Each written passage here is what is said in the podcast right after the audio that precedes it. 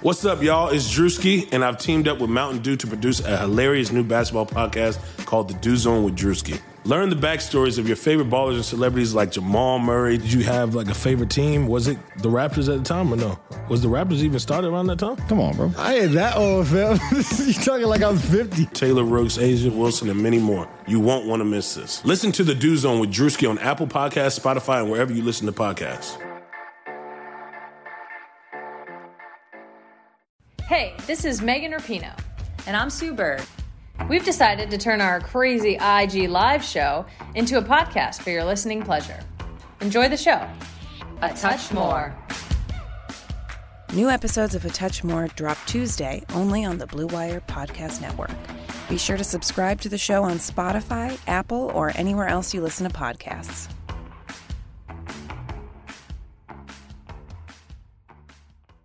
Hey there. We at Blue Wire wanted to thank you for your continued support of this podcast. With over 90 podcasts across our network, we are committed to bringing you great content to fill that sport shaped hole in your heart. To find more Blue Wire pods, search for us on iTunes or check out BlueWirePods.com. And remember, one day sports will return and it will be glorious. Thanks for listening. On to the show. Blue Wire. Kawhi Leonard is going to join the Clippers. Kawhi turns the corner for the win. Got it! Three on the way. Yes! Paul George nails it. Lou Williams for the win. Bingo! Hello, ladies and gentlemen. Welcome to Clip and Roll. I am your host, Justin Russo. I'm your other host, Farbod S. Nashari. This podcast is being brought to you by Bet Online and Blue Wire. So, Farbod, uh, with everything going on, uh, I'll even just say around the globe, it's not even just the United States. Protests, marches, demonstrations have taken place on every continent in the world, I believe. Um, there was one in Perth, Australia. There's been some outside the United States Embassy in Germany. As this pertains to the Clippers, the Los Angeles Clippers, through a, st- uh, a statement on behalf of Doc Rivers and the LA Clippers, uh, was released on May 31st. For those who do not know, uh, obviously Doc Rivers is the head coach of the Los Angeles Clippers, but when Doc Rivers was with the San Antonio Spurs, uh, his house was burned down in uh, Shavano, uh, just which is an exclusive community outside of San Antonio. At the time, RC Buford, who was a scout for the San Antonio Spurs and he's now the CEO of the San Antonio Spurs, gets a call. He hears the news of this happening. He goes to Doc Rivers' home in Shavano.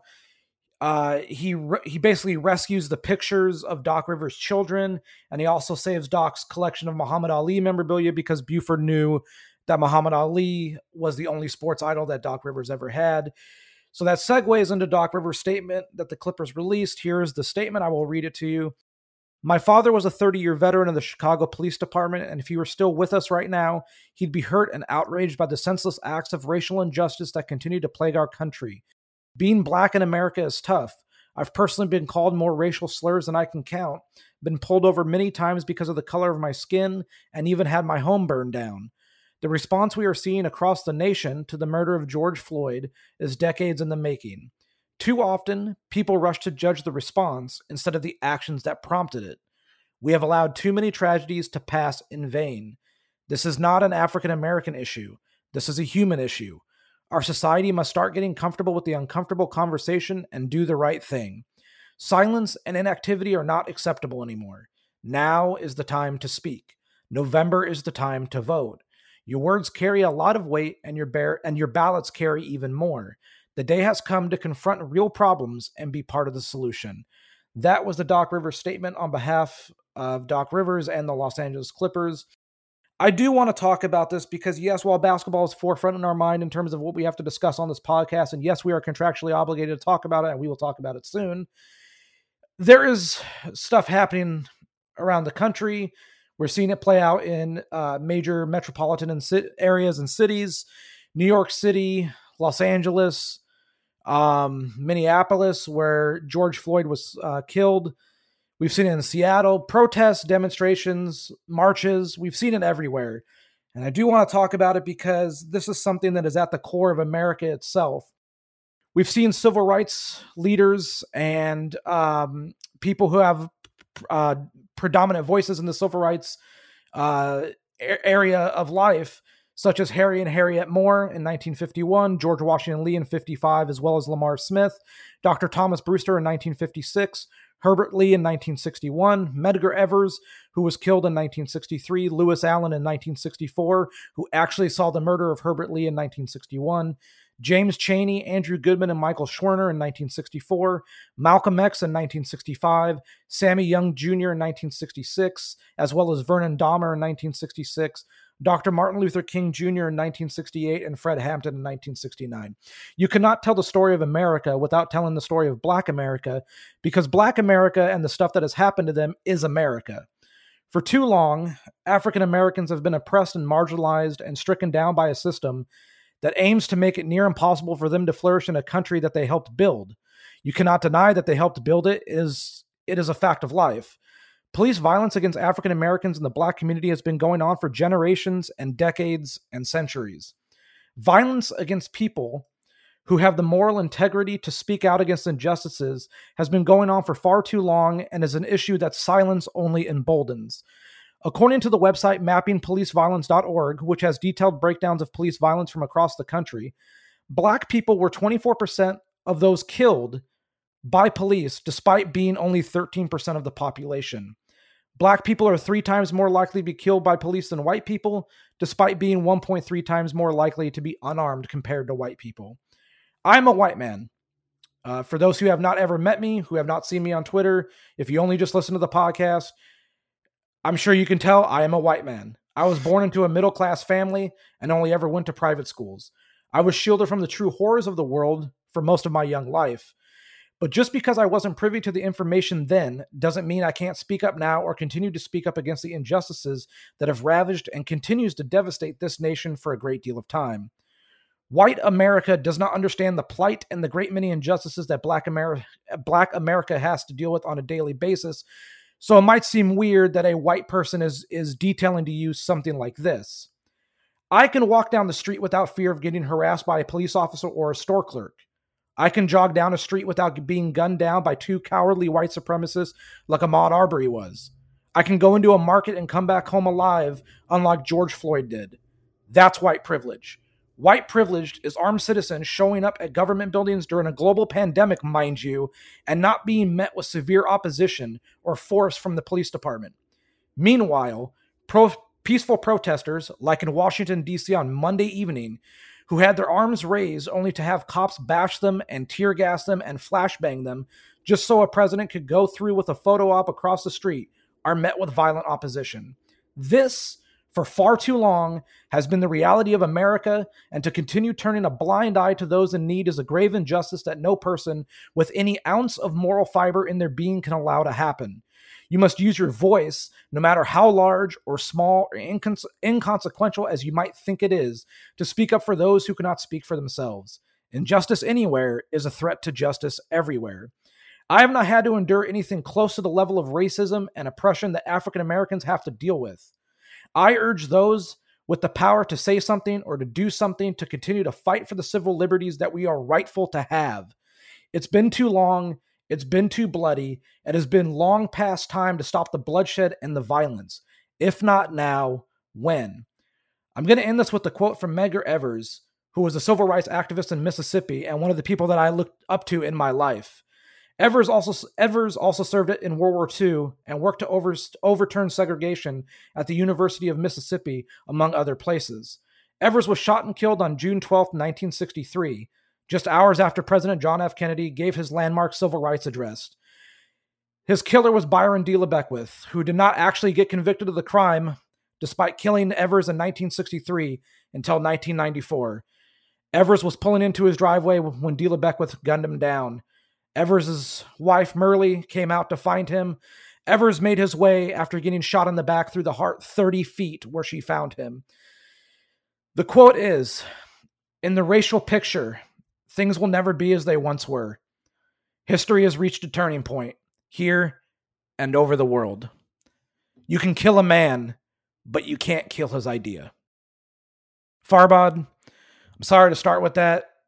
This is just an issue that cannot be not talked about. It's something that is going on. We've seen marches and demonstrations and protests in all 50 states. It's something that, while we see portrayed on the news, you don't know until you're there on the front lines and seeing the way protesters are being treated and things are being handled uh, around around the country or around the globe. Things of like things like that. I know you have your own thoughts, so I'm going to get out of the way and let you speak about them. I because I am a white man, I do not know anything about oppression. I want to say that again. So to hear me speak about it might seem and ring a little bit hollow. Um, I'm going to step aside though. You have the floor to say anything that you want. I mean, uh, it's not really much more I could say that's better than how you put it. So I won't. I will keep it a little bit shorter than. I mean, it kind of do a disservice to what you just said.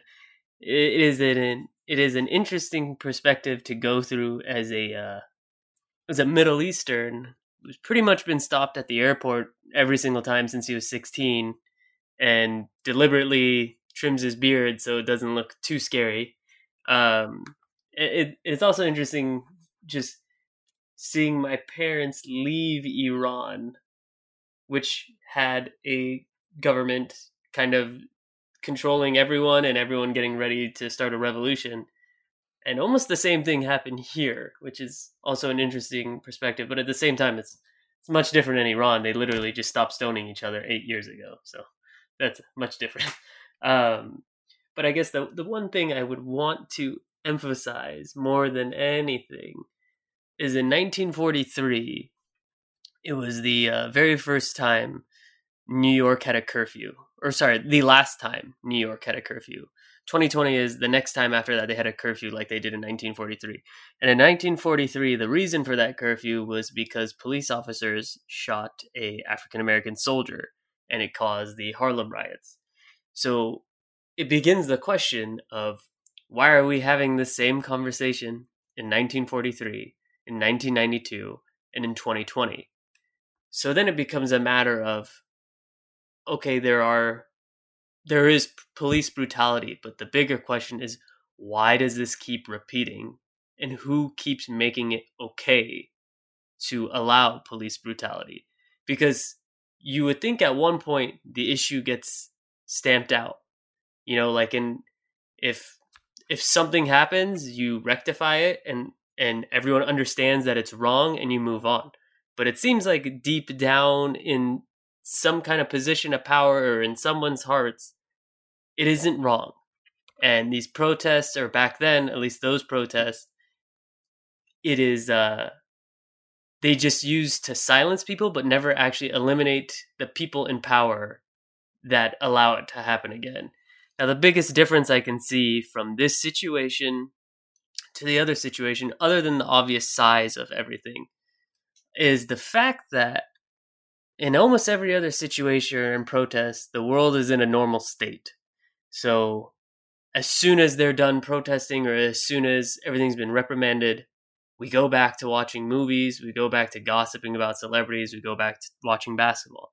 In this particular instance, the thing that's most interesting is that the moment this is over, we're all going back to quarantine and probably harder than ever and people are still going to be mad because they're still going to be mad about being unemployed and still going to be mad about going to quarantine.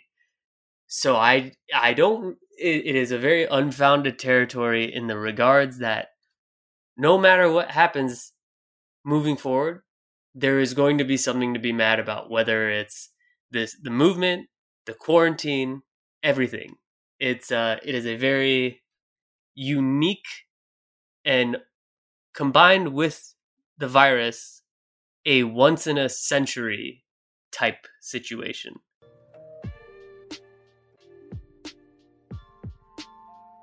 There is no shortage of action going on at our exclusive partner BetOnline. NASCAR is back, and BetOnline has hundreds of other games, events, and sports to get in on. You can still bet on simulated NFL, NBA, and UFC events 24 7 or you can participate in a $10,000 Madden Bracket Challenge, a March Madness style NFL simulation tournament that you can enter for free. And live right now on BetOnline's YouTube channel, you'll find an exclusive interview with ex Chicago Bulls Ron Harper, Horace Grant, Bill Cartwright, and Craig Hodges to discuss the Michael Jordan documentary on what they're calling the final dance.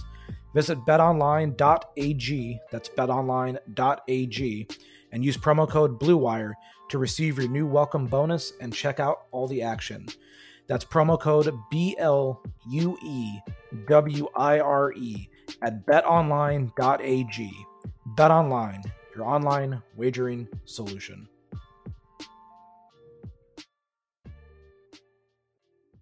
The other thing you have to remember on why this is all so important, or why people who typically wouldn't care about this and they just, you know, want to hear about basketball, is because of the history of the Clippers. If if you don't care about this in this situation, the best way to make somebody care about something is to make it relatable to them, make it make it strike to home to them. So in the same way everyone was upset about Sterling's statements and how he treated his players and how fans galvanized towards the Clippers in game 5 against the Warriors. This is that same thing. It is the same boat. You're fighting for the same people. Those same players are just as upset then, probably even more upset now than they were then. So if you are, you know, a Clipper fan, this is something that should hit home with you because it's all too familiar. It's something you just saw all of your favorite players go through, and it's something that uh, you shouldn't be okay with. I mean, you're not wrong. Their uh, former owner, I don't want to say his name, their former owner uh, had a plethora of discrimination lawsuits. I, I, there's no words. This was a man who owned a basketball team. And he was allowed to fester and um run rampant for no reason other than the fact that he was an owner. And I didn't want to spend too long on him because I've given him enough of my time in terms of just going in on him and I just I just he's useless. And so you look now with a guy like Steve Ballmer who's a complete 180 from the other guy and, you know, you talk about where the Los Angeles Clippers are now as both a organization, as a team. It's night and day. I mean, you and I've had lengthy discussions both on and off the podcast about that. How the Clippers of today are vastly different from the Clippers of six, seven years ago in so many facets, both on the court, off the court, uh, front office, owner, you know, top on down. And, you know, I I'm thankful that the owner of the Clippers right now is not the other guy because I, I could not ever see the other guy releasing this or allowing Doc Rivers to make a statement like that. Yeah, I mean, I don't want to. I don't want to. I don't want to make anybody too down. So we gotta we gotta bring the mood up a little bit somewhere because people have to find something to feel a little bit uh, happy about things. So I want to steer no play on words. I want to steer this Clipper ship into a little bit more lighthearted news. And uh, Paul George, before everything happened, was on the Woj show on YouTube and mentioned how, and this should get people happy, he was extremely confident in the Clippers' chances to win a championship. His exact quote was I feel we have the roster, we have the coach, we have the owner, we've got the city. I'm extremely confident in what we can do. I feel amazing from a personal standpoint. My body is back 100. I'm healthy. The team is only getting healthier, and we got championship DNA from our coaching staff to our roster, championship DNA within our locker room and with our building. We know what it takes, and we're excited to get it going. And that is as supremely confident as you could want in a player. So if there's anything that people can look forward to in such a plethora of bleak times, whether it is the murder hornets or the protests or police police brutality or monkeys stealing COVID nineteen samples in India, which is the craziest thing I've ever heard. Um, at least you can know there is a good chance your favorite team is going to be coming back. They want to come back, and they feel confident enough to win a championship. Confidence is key. You hear that through all walks of life, right? Like confidence is key. And uh, it's good to feel confident. Just because you're confident doesn't mean you're going to win, but you got to believe that you can do it before you actually do it. So it's good that they uh, they believe, especially Paul George, uh, that they can do it. And it's but the best part of that wasn't even the confidence. The best part of that entire quote was, uh, "My body is back 100. I'm healthy. The team is only getting healthier." Like that is the best part of his entire quote to me because that means you know this team was dealing with injuries. We've talked about it before. Paul George had three hamstring injuries. Uh, Patrick Beverley had three groin strains. You know, um, Kawhi obviously deals with his uh, quad tendinopathy. Like these are things that they, um, that they've dealt with, and so it's nice to know. Basically, it's just nice to know that they uh, they're getting healthier they're in a right spot mentally. You know, a lot of people are going through it mentally right now just because you're being cooped up after, for several months. But it's good to know they're there mentally. It's good to know they're there health wise, uh, physically. So, you know, I don't see, you know, they're going to be one of the three favorites, them, Milwaukee, and the Lakers. Like those are your three favorites. So, as long as the Clippers are able to be healthy going into whenever this begins, um, that is the biggest key because as Adrian Wojnarowski uh, put out the story on Tuesday afternoon, the NBA shared a timeline with teams that the last possible date for game seven of the NBA finals, whenever the season will resume, is October 12th.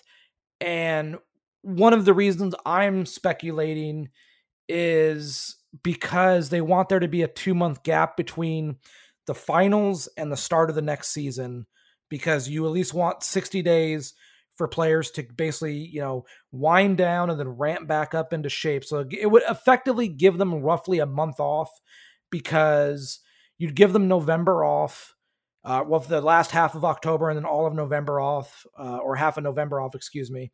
And then, you know, you you would basically go with training camp and then in preseason and probably be again on Christmas. So, you know, the the last possible date for NBA Finals Game Seven will be October 12th under this new timeline. The NBA Board of Governors is going to vote on Thursday, uh, and it's expected that they're going to approve this, a lot of stuff. So we'll see. I mean, it sounds like the season's coming back as long as there isn't a second wave, or or if the second wave isn't bad, or what have you. So you know, just cross your fingers that you're going to get basketball back, and I guess we'll find out. We'll, we'll know when you guys know, basically. I do want to end this on a happy note.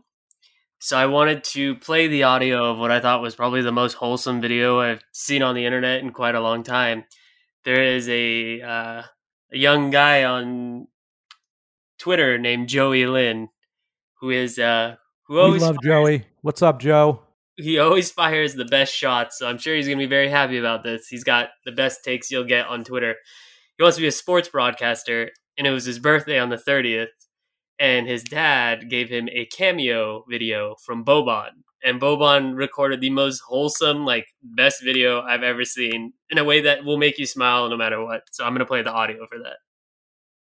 Hey Joy, what's up, my friend? Happy 20th birthday! Oh, best, my friend. Thank you because you huge fan. Love to hear that because game is serious. and you know what I find out? Going to college to be sport broadcasting. Wow, I love to hear that. I hope so in the future we make we, we, we talk each other and you'll be there and say hi hi hi if you ask me something please make sure to be easy question because i don't know to respond on tough question and i know you will do that for me because we now friends right now and i know you're missing i know you're missing basketball i know i'm missing your team you know like and uh, i'm missing my brother toby but uh, you know this is like this is how we hold in these days but you must stay strong must stay powerful and one more time because you have the best parents they make you to have nice happy birthday and happy birthday from me, your mom, your dad, and Chandler. Guys, love you. Take care. Be safe. He's the best. That's incredible. That's incredible. He's the best. I love Boban. And a uh, happy belated birthday, Joey. I know I wished you happy birthday on Twitter, but happy birthday on here. If you want to follow Joey, his Twitter handle is at, at Joey Younger Jovan. Yeah, he's yeah, okay. We'll go with that. His Twitter handle is at Joey Lynn. That's J O E Y L I N N, and there's an underscore at the end of that. Um, look, I know you all come to us for basketball. I'm sorry to kind of bring the mood down with real world stuff happening. I do want to end by saying I hope everyone, you know, just take care of yourself. There is still a global pandemic happening. Um, tell your loved ones that you love them. Farbod, I love you. You know, you and I have been doing this for a couple months now. I would like to think we're friends. so, you know, I, you know, take care of yourself, take care of your family.